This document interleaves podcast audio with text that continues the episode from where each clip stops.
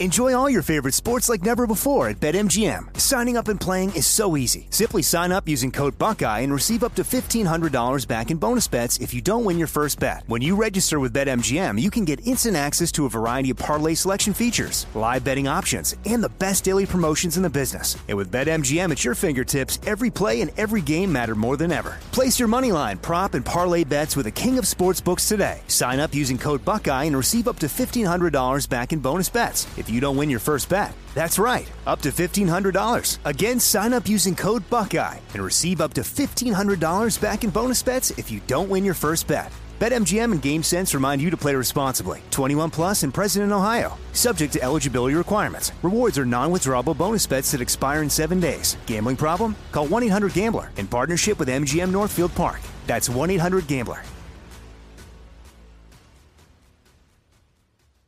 I know you're paying attention to global events. Wars bubbling up everywhere. Countries are buying and hoarding mass amounts of gold. Why aren't you? It's time to pull the trigger with Oxford Gold Group and buy gold and silver. Nobody can predict the future, but we can't put our heads in the sand either. Call Oxford Gold Group right now and you may qualify for up to $10,000 in free precious metals. Call 833 995 Gold. That's 833 995 Gold. 833 995 G O L D. Hey everyone, it's Ted from Consumer Cellular, the guy in the orange sweater, and this is your wake up call. If you're paying too much for wireless service, you don't have to keep having that nightmare. Consumer Cellular has the same fast, reliable coverage as the leading carriers for up to half the cost. So why keep spending more than you have to? Seriously, wake up and call 1 888 freedom or visit consumercellular.com. Savings based on cost of consumer cellular single line 1, 5, and 10 gig data plans with unlimited talk and text compared to lowest cost single line postpaid unlimited talk, text, and data plans offered by T Mobile and Verizon January 2024. Are you being influenced? If you watched a blockbuster film in the last decade, then there's a chance it's been influenced by the Chinese Communist Party. Here's the reality the CCP may be running the largest influence campaign in history. In Hollywood Takeover, brought to you by the Epoch Times, investigative reporter Tiffany Meier reveals how the CCP exerts control over some major studios. Don't miss the most important documentary about Hollywood yet. For a limited time, watch the first 10 minutes for free at hollywoodtakeover.com slash jesse. On the Jordan Harbinger Show, you'll hear amazing stories from people that have lived them, from spies to CEOs, even an undercover agent who infiltrated the Gambino crime family. You're about to hear a preview of the Jordan Harbinger Show with Jack Garcia, who did just that. My career was 24 out of 26 years was solely dedicated working undercover. Now I walk in, I'm in the bar.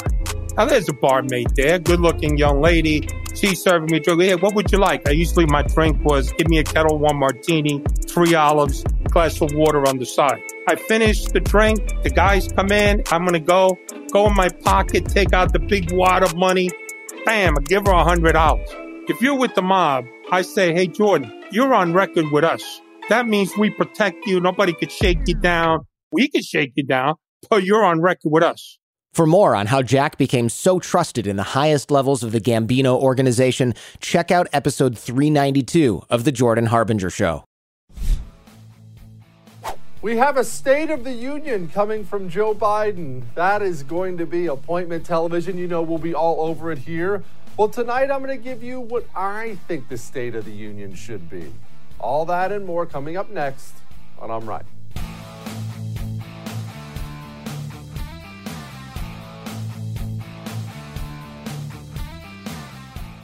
Joe Biden is going to give a State of the Union address.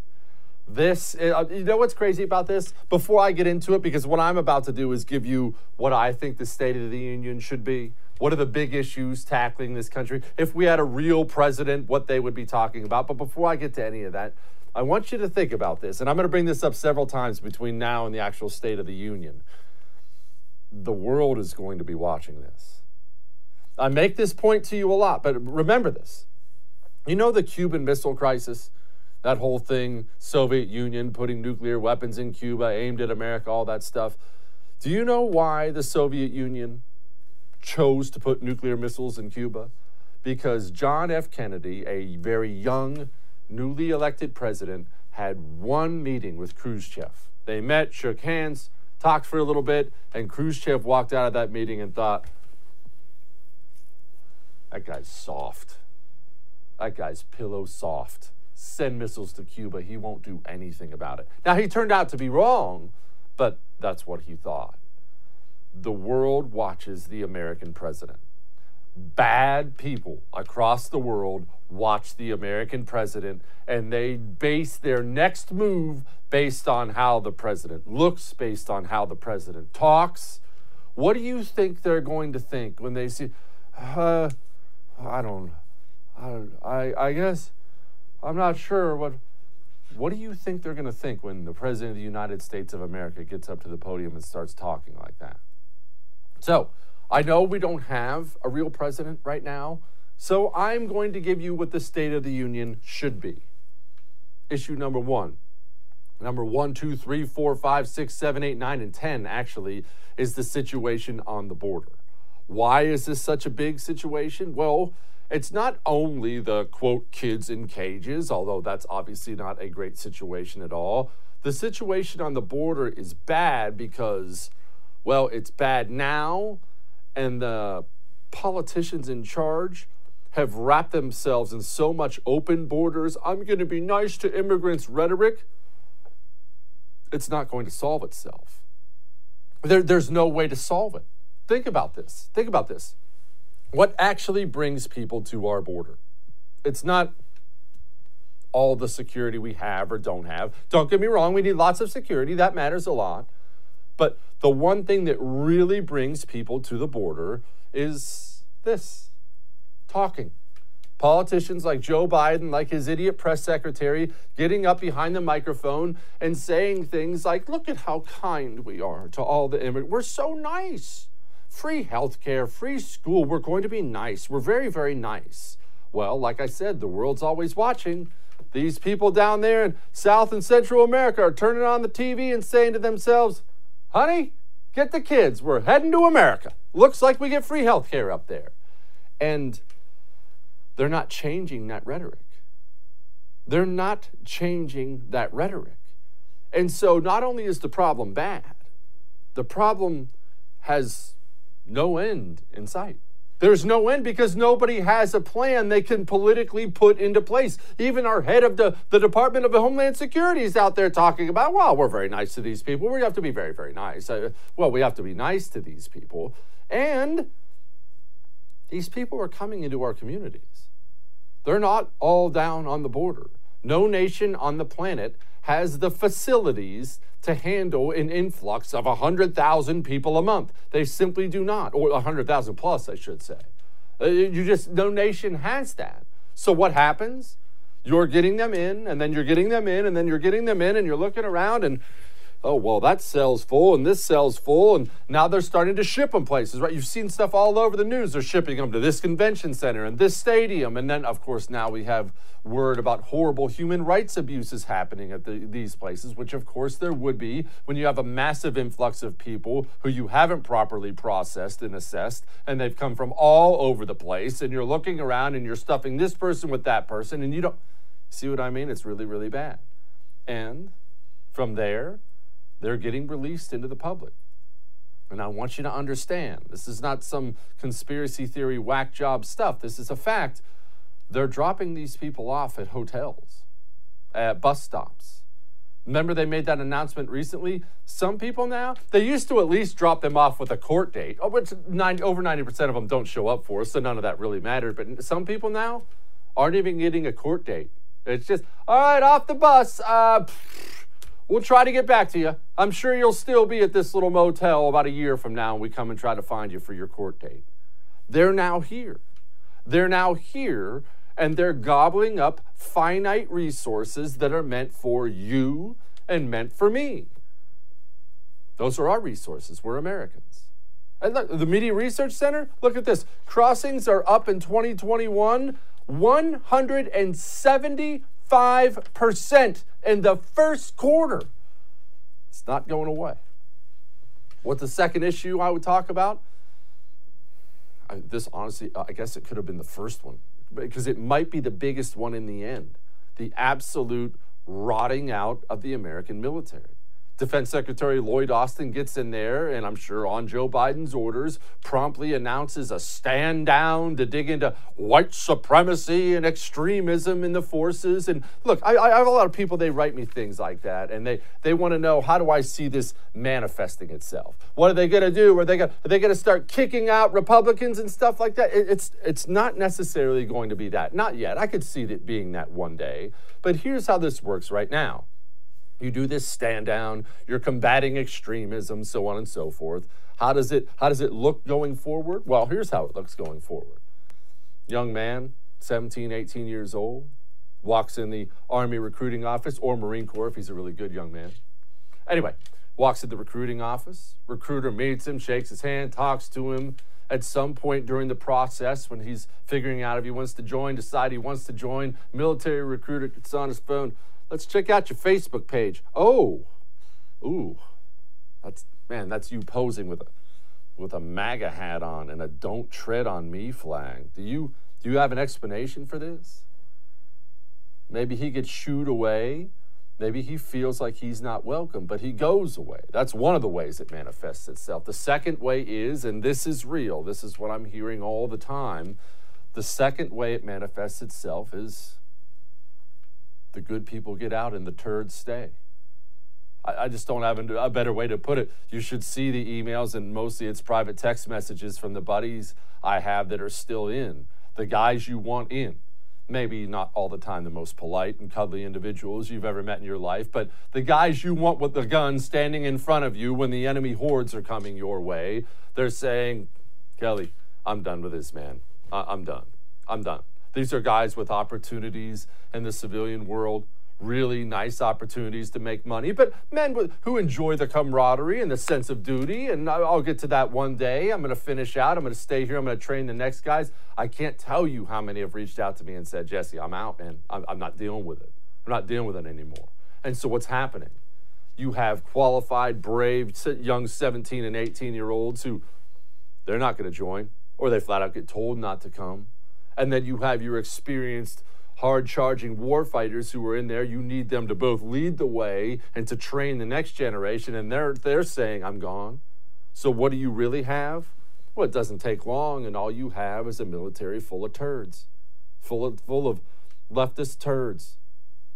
And that's it. They look around at their unit and they don't think this is what we have to do to get deadlier. We should run more. We should shoot more. We should do this. They look around and say to themselves, Do we have enough gay people? I think we need more black people. Are the are the women? Are, do the women feel welcome here? Hmm, that's not how you make a military. Which actually brings me to the third point in my State of the Union. China. I don't want to use Germany, Nazi Germany, because that gets so overdone. Leftists have officially ruined that word. Everybody's a Nazi and everything's Hitler and Germany and whatnot. But I will just say this historically, the history of the world shows you there are bad, bad people running powerful empires. They are extremely ambitious, they are hungry for more, and eventually they are going to move. I, I, you know what? We might as well just go ahead and use it since I brought it up uncomfortably anyway. Remember, in 1930, Hitler was just some guy getting Time Man of the Year awards and saying some hateful, awful stuff, but he wasn't the monster we know him as today. It's not bad and it's not deadly until it is. China, they're watching. You think they're not watching this military stand down stuff? You think they're not watching our weakness that we project everywhere? Look at this, look at this exchange between a Chinese official and Antony Blinken and tell me, do these look like people who are scared of us? So for China, it was necessary that we make our position clear.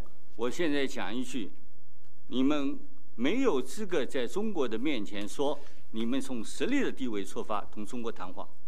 so let me say here that in front of the Chinese side, the United States does not have the qualification to say that it wants to speak to China from a position of strength. Don't talk to me from a position of strength because you're not in a position of strength. Ooh. Does that sound like the big bad wolf out there is intimidated by the United States of America? And what are we doing right now to make sure they are? What are they doing? Well, they're aggressively cyber attacking us all the time. We are every other day catching actual Chinese spies, both in our universities and driving around our senators from California. Dianne Feinstein, remember that? We have a Chinese spy getting awfully close with Congressman Eric Swalwell, who's on the House Intelligence Committee. They're already here, they're aggressive, and they think we are weak and pathetic. Which brings me to another problem. And this is a very, very, very big problem. I've said before, and I'll get to this at the end, about the education system being the biggest thing the American communists have taken over. But the second biggest thing is our corporations. There was a time in this country where, I mean, obviously, you're always going to have big companies that are hated by smaller companies or hated by this or hated by that. And oftentimes, big, powerful companies in America they're run by guys who are you know, kind of sociopaths. That's normally the kind of guy who runs companies like that. It happens. But they were always proud Americans. They were always proud Americans. Our biggest, most powerful companies now, they hate this place. Remember, recently, over 100 companies joined together on a big call to decide exactly what steps they were going to take to punish any state that passed a law requiring people to have an ID to vote. That is such an unbelievably forward, bold step. And yet, that's where we are as a nation. That's where we are. Our richest, most powerful, most influential companies out there, they are staunchly against you. They are staunchly against me. They are active. They're not passive about it. That's what we must understand. It's not as if the head of pick your company who's doing this is a, a, hardcore leftist Democrat who sits at home at night and complains to his wife about those evil Republicans. But when he goes to work, it's all about profits and things like that. No, no, no. No, they're out in front of it now. Here's a list of the things we're going to do to you if you make people show an ID to vote. This is a terrible, terrible situation in the United States of America. And Americans, to their credit, instinctively know it. 73% of Americans are dissatisfied with the influence of major corporations. 42% are very dissatisfied. Good. I'm glad they know it. Which brings me again to my final point where did all those CEOs of all those major companies, where did they learn that hatred of the country that has made them all wealthy? Where did they learn that? Well, in America's government schools, in America's elite universities. You see, today's leftist hardcore CEO, today's hardcore leftist senator, they went to American universities, oftentimes the elite of the elite American universities, where they learned their country sucks. It's an evil, racist, sexist, horrible place that deserves to be brought to its knees. And so now they're in these corporate boardrooms and they're doing everything in their power to try to make that happen. That's just the truth of it. And it's not only at the university level anymore. They are active. They are active very early, teaching your children and my children that the country where they are blessed to live is actually a terrible place. Here's a math teacher in Manhattan, Paul Rossi's his name. This is a direct quote from him. Quote, my school, like so many others, induces students via shame and, sophi- and uh, sophistry I don't even know how to say that word, to identify primarily with their race before their individual identities are fully formed. Students are pressured to conform their opinions to those broadly associated with their race and gender and to minimize or dismiss individual experiences that don't match those assumptions. The morally compromised status of oppressor is assigned to one group of students based on their immutable characteristics. In the meantime, dependency, resentment, and moral superiority are cultivated in students considered oppressed. That's Paul discussing critical race theory. Critical race theory, which does not just exist in some wingnut New York or LA school, critical race theory, which is now in the curriculum of well over 3,000 schools in the United States of America. Have you talked to your school board? Have you talked to your teachers? What are your children learning in school? Might want to pay attention. That is the Jesse Kelly State of the Union. All that may have made you uncomfortable, but I'm right. Your holster is way more important than you think it is. It's just way more important than you think it is. What look, and I get that. The holster's not the sexy part of carrying firearms, right? You want to talk about your weapon and your ammunition. You, you want to talk about your safety training. You want to talk about how you did at the range. Oh, look at my groups. I was doing these failure drills today, and all that stuff's really important. I mean, really, really important. I'm not discounting that. But I've known so many people who do all those things. They take all the necessary steps, and then they carry with a holster they bought from a big box hunting store that was made a thousand at a time. Please don't put your life in one of those holsters. You need to trust Northwest Retention Systems because it's all custom made gear. It's the only thing I carry around. NWRetention.com. That's NWRetention.com. Use the promo code Jesse, get you 10% off. Now, speaking of making people uncomfortable, when you have somebody in your life who dips tobacco or smokes and you want them to stop, I am going to give you some advice as someone who dipped for a long, long, long time and loved it. It never moved me even that much when someone, friend, relative, pointed a finger at me and said, You have to quit. Why don't you quit? That's gross. Why don't you quit? That's bad for you. That doesn't help people in any way. That's not being helpful. That's being an obnoxious nag. All that means is we're not going to hang around with each other very often. If you want to actually help that person in your life or yourself, if you're the one, get them some Jake's Mint Chew. No more nicotine, no more tobacco. It's even sugar free.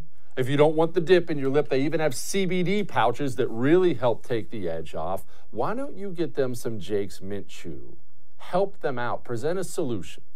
Go to jakesmintchew.com. Make sure you use the promo code Jesse, that's J E S S E. That'll get you 20% off. We'll be back.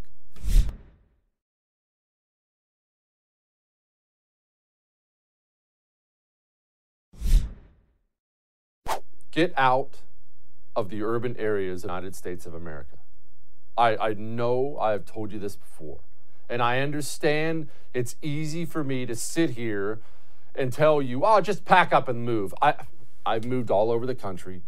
I understand moving is one, a huge pain, two, can be very scary to people who haven't done it, three, not even a possibility for some of you. So if it's not possible, don't sweat it. If it's at all possible with your job situation, with your family situation, if you are in a major urban part of the United States of America, get out. Get out. Go to a place that shares your values. I have told you this story before. I've done it. I lived in Washington, D.C. for about a year, moved back there, and it was just awful. It was just awful. Everybody's so stinking rude, and you can, just, you can feel it around you. Nobody around me shares my values, or very few people do.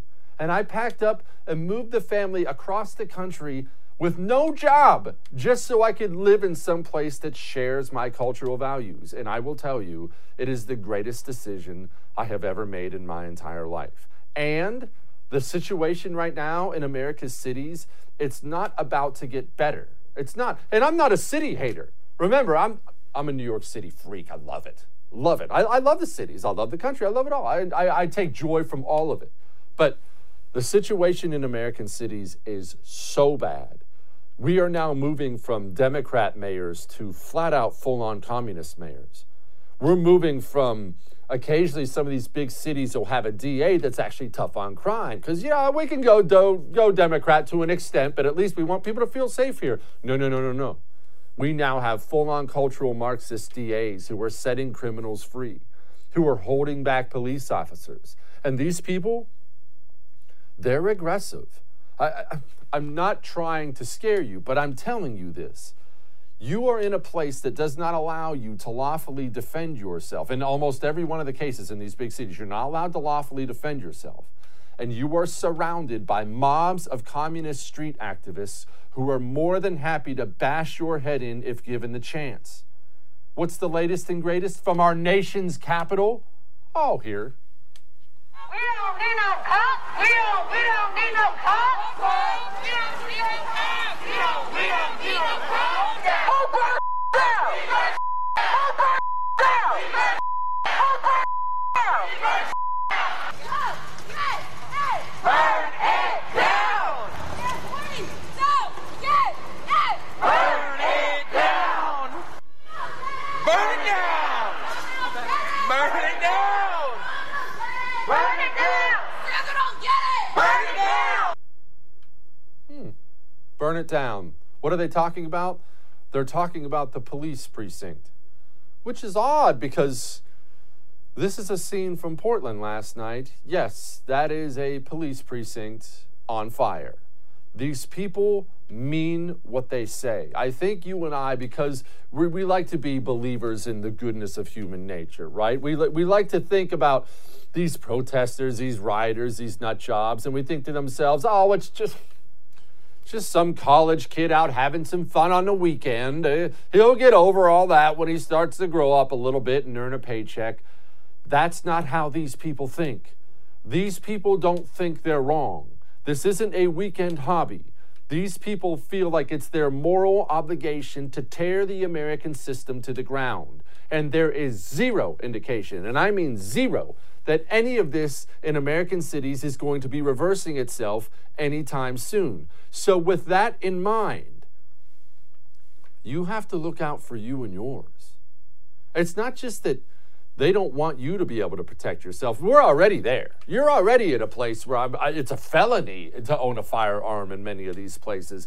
But we're rapidly approaching a place where even the police won't be able to defend themselves or you. Don't believe me? Here's the Brooklyn Center mayor.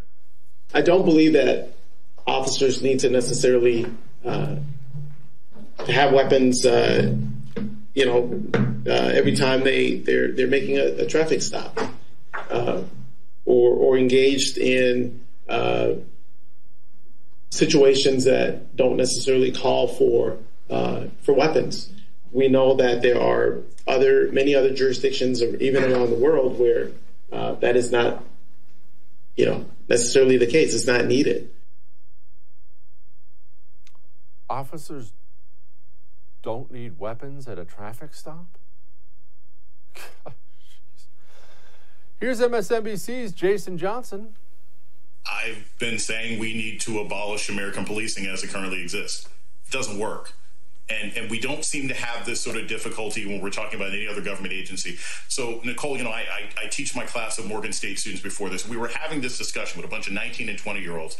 And I pointed out to them, I said, what's the graduation rate for high school kids in Baltimore? And the Baltimore graduation rate is only about 80%. People are always screaming, oh my gosh, Baltimore public schools are terrible. They need to be taken over by the state. They need to be taken over by the government. Only 80% of these kids graduate. You know the average homicides that are actually solved by police departments? Only about 35%.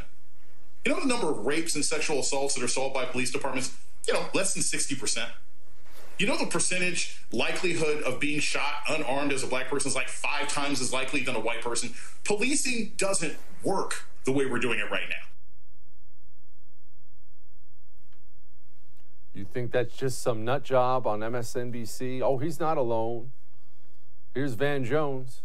There's a deeper problem, which is that the policing uh, uh, uh, uh, methodology that we have in the country right now is both dumb and dangerous and discriminatory. It is dumb to have all these cops out here with all these weapons tasers and pepper spray and batons and guns and dogs and drones pulling people over for like little uh, uh, what do you call it uh, uh, uh your, your tail lights out you're going to throw that much firepower against communities on stuff like that send them something in the mail i mean wh- why do we for, so it's just dumb to direct this much firepower no other country does this this this this much armed personnel against such petty offenses that's dumb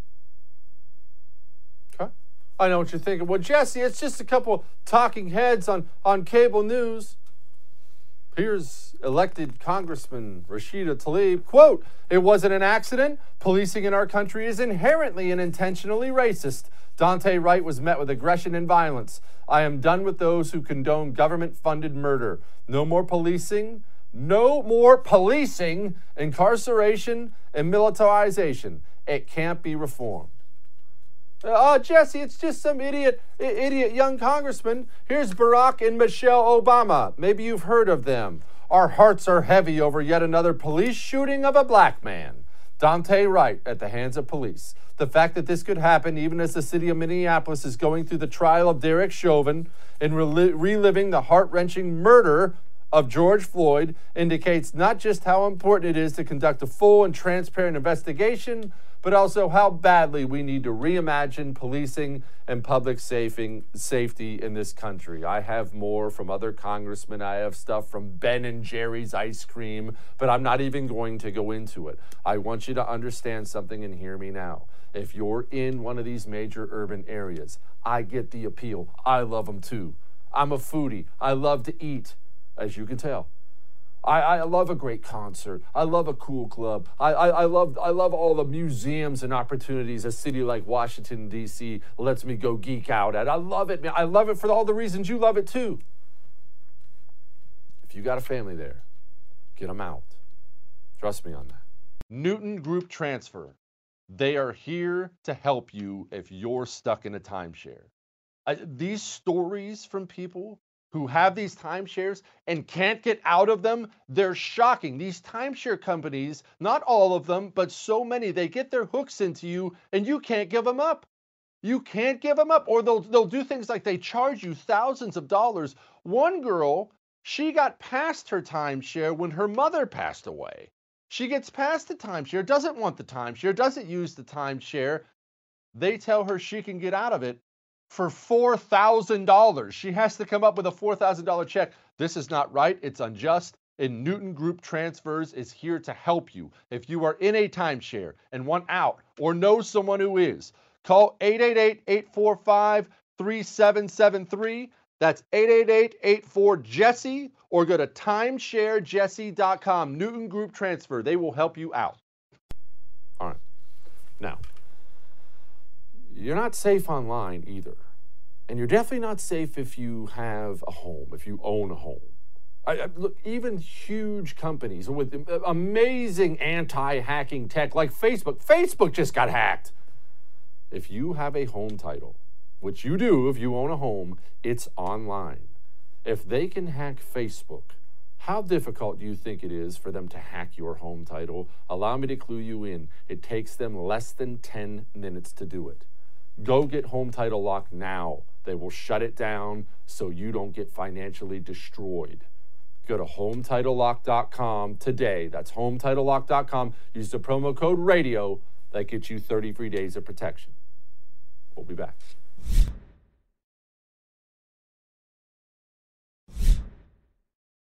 Well, I like to give you as many experts as I possibly can on this show. And as you know, we've talked about the whole George Floyd thing a bunch. I haven't gone into the trial too much because it's a bunch of lawyers speak with experts, and this lawyer's saying this and this lawyer's saying that. And I don't know what these people are talking about. But I know somebody who does. My friend, lawyer, and publisher of Human Events, Will Chamberlain Will, I, I know you're just going to give me the straight scoop on this. How does this look? Everybody remembers the video. It looked terrible. Then more facts came out. Now we're not sure. How has the trial actually gone? Um, I would say for the most part, the trial hasn't gone as well for the prosecution as they would have liked. Uh, in general, there's been difficulty getting their own expert witnesses on the same page, um, both in terms of whether or not Floyd's uh, Chauvin's use of force was justified throughout. I mean, they all of them agree that it was objectively unreasonable, but they all pinpoint different points at which it became unreasonable, which can create doubt in the minds of the jury. And then, secondly, in terms of establishing cause of death beyond a reasonable doubt, um, there's just a lot of different confounding factors uh, in terms of Floyd's heart condition and his uh, the, the amount of fentanyl and methamphetamine in his system um, and so we just had the defense witness come up and explain that he thinks it was a cardiac arrest unconnected to the restraint. So um, I think in general, it's usually a lot easier for the prosecution in murder cases. You have a very clear cut cause of death, um, very clear cut, you know, wrongful behavior. And I think here it's it's proving to be a bit more challenging for the prosecution than they liked. I, so I think right now we're in the middle of cross examination of uh, the defense's medical expert who says it was a heart attack. It's it's a pretty pivotal moment. But I would say that things aren't going as well for the prosecution as they probably would have liked. Will, to your first point about uh, they're they're they're starting to agree, at least the prosecution's people are starting to agree that at some point it became unreasonable. We're, of course, we're talking about Chauvin's knee on Floyd. Mm. What are they saying? What's the general consensus there? For the first minute, it was reasonable. For the fifth minute, it became unreasonable. What what what are they agreeing on? Well, so I mean, they're just they're ultimately agreeing that I think mo- all of them would probably agree that the knee on the neck was unreasonable. Um, but where it gets interesting is that they don't all agree that keeping Mr. Floyd in the prone position, lying on his lying on his stomach, was unreasonable. You had the academic expert uh, from Georgia State, who's an actually a law professor, saying that's totally unreasonable. And the moment he was handcuffed, he should have been rolled onto his side.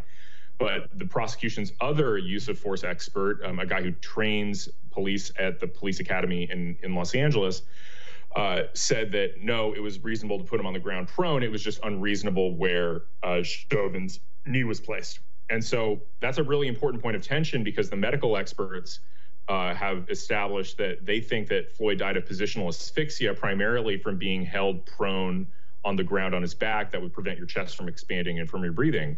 And so if if it's the prone position that caused the asphyxia, well then it's not clear that that was a wrongful act to put him in the prone positions, and there has to be some sort of linkage between the excessive force used and the cause of death.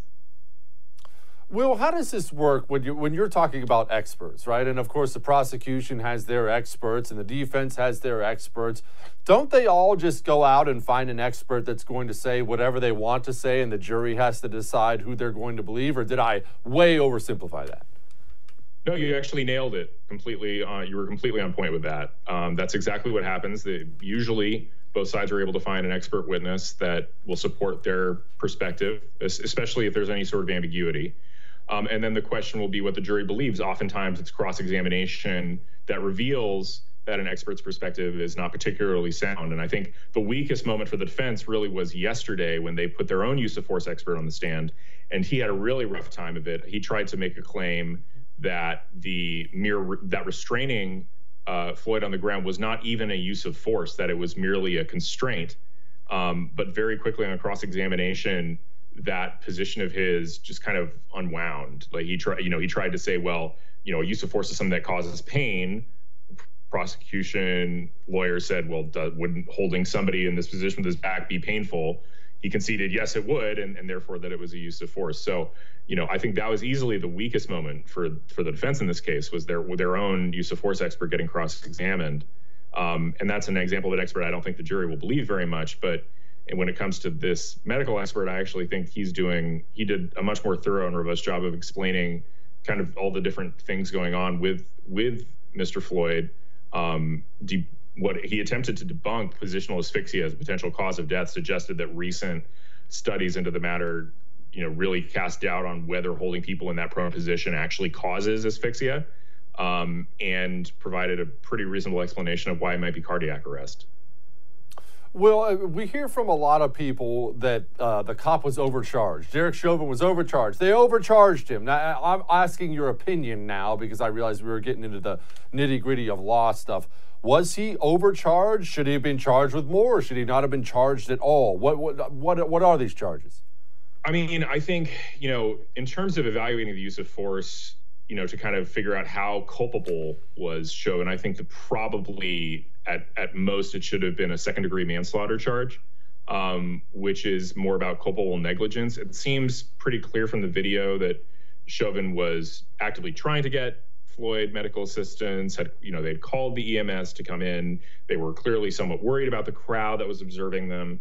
And so with that kind of mental state, I, I, I see in this negligence and and potentially more you know criminal negligence as a result of the knee on the neck, but not the sort of hor- awful, horrifying behavior that justifies a third degree depraved heart murder charge. To me, that would be something like, you know, we saw those two girls in DC um, carjack uh, the Pakistani Uber driver and just drive off and end up killing him uh, when he was flying out of the car. And that to me, that's that's the classic like third degree murder, depraved heart type thing, where the where the behavior is so beyond the pale that manslaughter doesn't effectively capture um, how depraved it was. Um, and I don't think that's a, that's really an issue here. And so I think he was probably overcharged, and the charge should have been second degree manslaughter, assuming they could prove everything else in terms of causation beyond a reasonable doubt.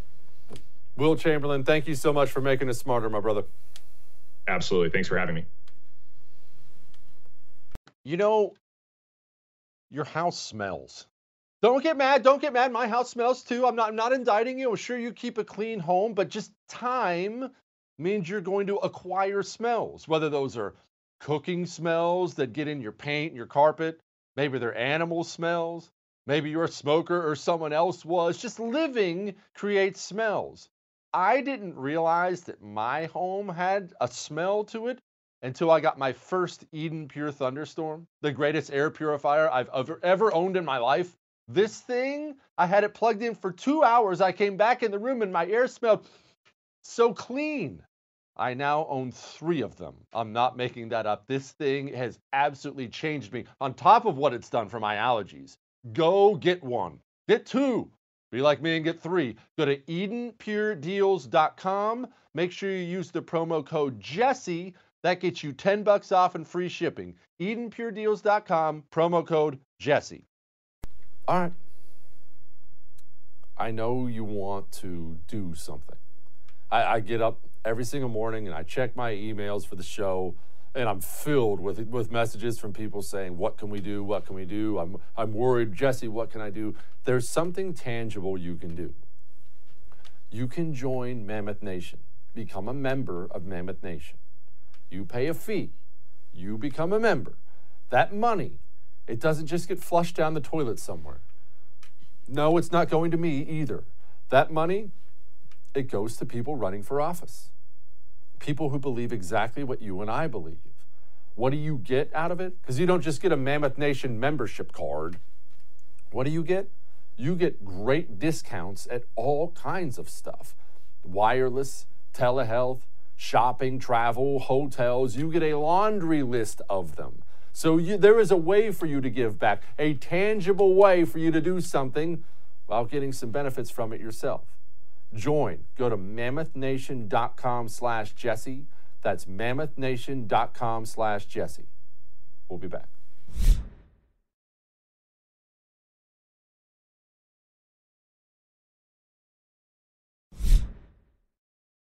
He's been on the show before. I'm not even going to bother setting it up because everybody's mouths are already watering because of the food pictures he puts up all over the internet. And I would highly recommend you go eat at Slapfish. He is the owner of it, Andrew Gruel. He is a chef that, well, I'm going to just sit down with him all day one day and eat everything the guy makes. First of all, chef, the grilled cheese thing. You have educated me on this on the radio before. I would like you to educate the audience on this this grilling both sides of the bread. Where did you come up with this? Well, every single food item that I analyze, if you will, I say, okay, what's the most flavorful part of this food item? And then how can we amplify that, double it, whatever you want to call it? So on a grilled cheese, the best part of a grilled cheese is that beautiful toasted bread, right? The butter soaks in, you get that toast, you get the crunch, you get the textures, all of that. Well, why not double it, right? And the thing we hate about a grilled cheese anyway is when it's too soggy and it won't hold up straight. So you toast yep. both sides of the bread on the grilled cheese. It doesn't just give it flavor, it gives it architecture, as you can see here. Is this something you should apply to every sandwich, or is this just grilled cheese? If you're grilling one, are you a grill both sides every time guy? I'm every single sandwich. I'm grilling both sides. Okay. Uh, lastly, on the on the food stuff, before we get on to this 86 struggle thing, pizza. This is a personal question. I don't care if I'm the only one in the in the world who has a question about it. I have never once been able to pull off a decent homemade pizza. The wife makes the dough, we put our toppings on, and every time you throw it in, the crust sucks. It's just it's either chewy or it's soggy. It sucks every single time. What am I doing wrong? Well, it's the oven, right? So pizza is all about the temperature of the oven, the circulation of the hot air. So what I suggest anybody who's a home cook to do is to make a dough that's yeastier, right? So almost look up a focaccia recipe, which is similar to a pizza type bread, and actually bake it in a full pan. Don't go for the ring, don't go for the toss, don't go for the thin crust. Give yourself a nice thick Sicilian square style pizza because that's going to bake a lot better in a 400 450 degree home oven. Daggone. You're the best. All right. You have also been on the forefront of a couple things that I've loved. You've been blasting away at the state of California where you reside for how much they've been crucifying small businesses and mainly restaurants. And you're all over this 86struggle.com. First of all, tell me about 86struggle.com. What are you doing? So it's a fund that we started, uh, my wife and I, and really the only goal was to just give people a little bit of a lifeline, right? A bridge so that they didn't get too far into debt, and then that could ruin, you know, their future effectively, especially in California, because when they shut down the restaurant industry for the fifth or sixth time, who only knows, back in December, there was no money in unemployment, right? So they had all this fraud through the unemployment system, and then they were also like, oh, everybody's also going to lose their job, and sorry, not going to do anything about it. So what we tried to do was to prop up the industry by raising funds, distributing those funds to restaurant workers, in some cases restaurants themselves, so that everybody could at least just kind of stay above water.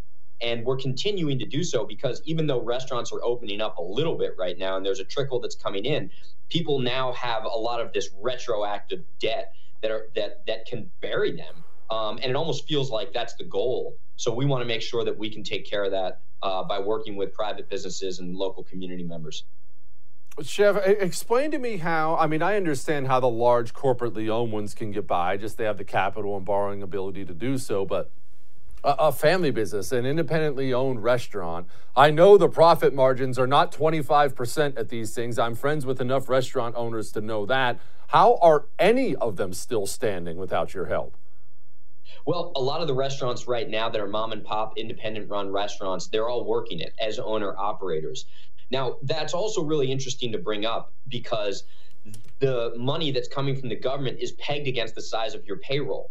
So what's happened is, is that a lot of these independent owner operators have had to let their staff go. That's where we step in and we can kind of provide unemployment benefits, if you will, to the staff. But then they get no government funds because they say, well, you have nobody on payroll, so you don't qualify. You see how this is broken? It sounds it sounds terribly broken. How many of you been able to help so far? What kind of help have you have you been given out there? Uh, let's see. So we've raised over well over four hundred thousand um, dollars. So you know we and we're we're disseminating the money in increments as small as even one hundred fifty dollars. In some cases, people are saying, "Hey, I don't need five hundred dollars. I just need one hundred fifty dollars to bridge my electricity or my rent." And then in some cases, we're giving out upwards of ten or fifteen thousand dollars to help a restaurant's employment staff. You know their their staff. So all of them. Well, I appreciate what you do. All right, now on a macro level, explain this to me.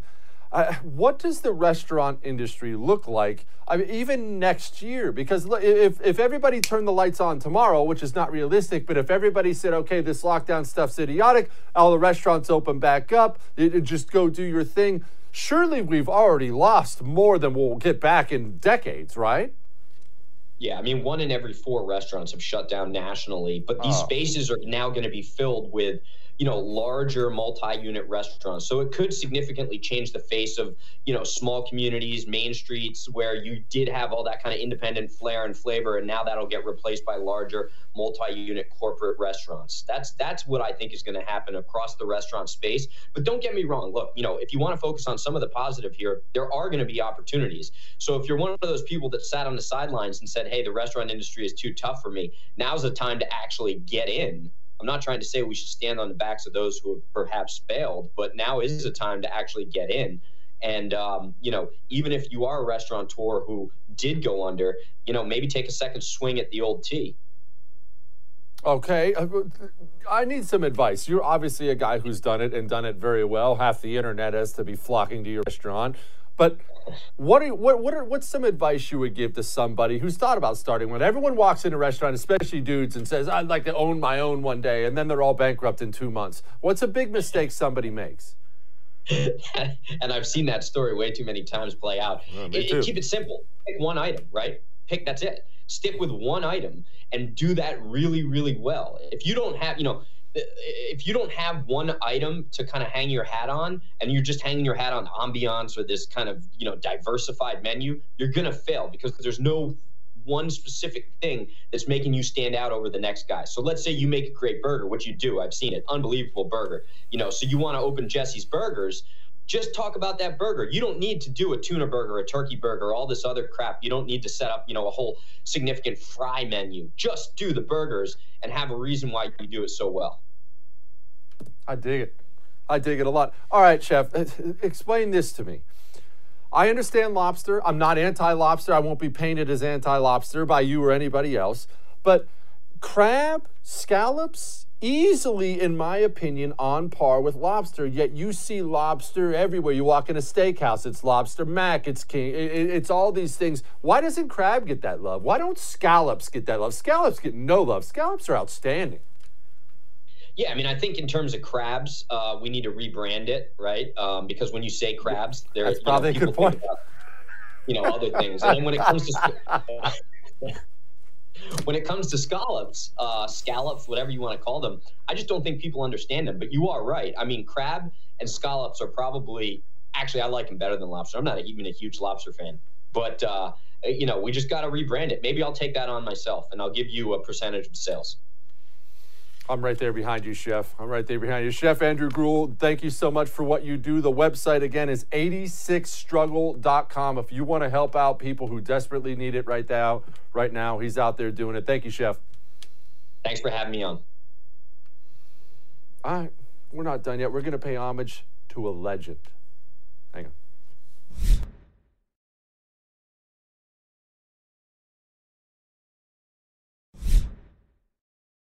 I know what you're thinking every single night when you tune into I'm Right, right here on the first. You're thinking to yourself, man, Jesse's the best. He could probably do anything he wants. And, and obviously, for the most part, that is true. Uh, so I know this is going to blow you away, but I actually am not very artistic at all. I can't draw, I can't sing, I can't dance. Even my handwriting is so bad, it's, it's not even legible. It's not even legible. And that's when I put in an effort, when I'm really, really trying to write really well.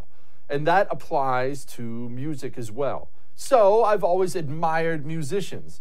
And when I saw this video of the great Stevie Ray Vaughan popping a guitar string and not missing a beat in the middle of a solo, I knew I had to show you greatness.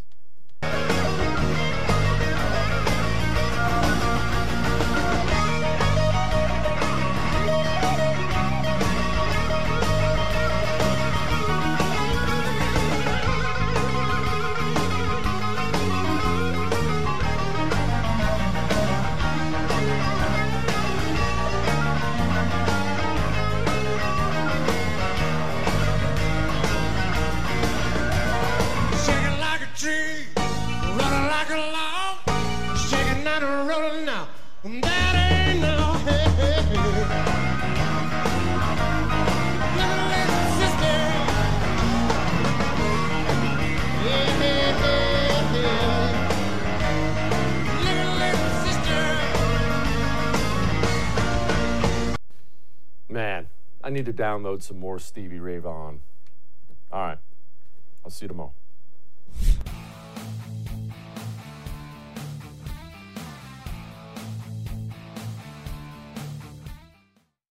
You don't have to dip forever. You know that, right?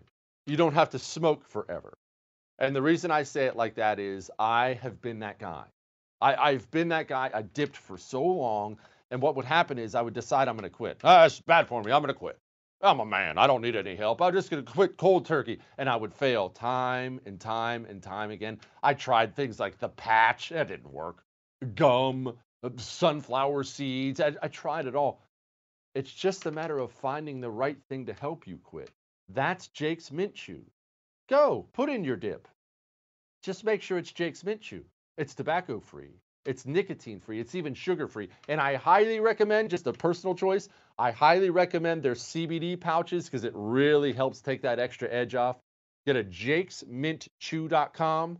That's jakesmintchew.com. Make sure you use the promo code Jesse at checkout. When you do that, you get 10% off. Hollywood is under siege from external forces. The same Hollywood that sold the American dream is now making nightmares a reality. Many major films make choices to appease the Chinese Communist Party to be distributed in China. Join Tiffany Meier, an investigative reporter in Hollywood Takeover brought to you by the Epoch Times, where she reveals how the CCP exerts control over some major studios. Don't miss the most important documentary about Hollywood yet. For a limited time, watch the first 10 minutes for free at hollywoodtakeover.com slash jesse. Since 9 11, the Tunnel to Towers Foundation has been committed to supporting our nation's first responders and veterans, heroes who put their lives on the line for our communities and our country. Heroes like U.S. Army Major Jonathan Turnbull. Major Turnbull sustained devastating injuries at the hands of an ISIS suicide bomber, the complete loss of his left eye, a puncture to his right eye. He needed more than 20 surgeries and countless hours of rehabilitation. Tunnel to Towers paid off his mortgage and gave him a specially adapted smart home designed for his needs. His home also gives him hope. With help from people like you, the foundation supports families like the Turnbulls. Join Tunnel to Towers in supporting America's heroes. Our nation's catastrophically injured veterans and first responders, homeless veterans, Gold Star families, and the families of fallen first responders. Donate $11 a month to Tunnel to Towers at T2T.org. That's T, the number 2, T.org. 95 cents of every dollar goes directly to its programs. The 2024 election is upon us, and now is the time to fight back against the war on masculinity in American society today. Thankfully, the Patriots at Choq, C H O Q, are here to help real American men maximize their masculinity by boosting testosterone levels up to 20% over 90 days. I've been taking a male vitality stack from Choq for like three years now. It is incredible. They are here to help make American men strong again. Testosterone testosterone fueled again. Maximize your masculinity today at choq.com. Use the code Jesse for a massive discount on any Choq subscription for life. choq.com code Jesse. Limited time offer, subscription cancelable at any time. Jesse Kelly here. If you're in a situation where you feel threatened, instinct may drive you to reach for lethal means immediately. But we all want to avoid the irreversible consequences of deadly force. Enter the Byrna less lethal pistol launcher equipped with tear gas and kinetic ammo to incapacitate an attacker for up to 40 minutes. It's legal in all 50 states, requires no background checks, and can be shipped right to your door. Visit Byrna.com slash Jesse now for an exclusive 10% discount.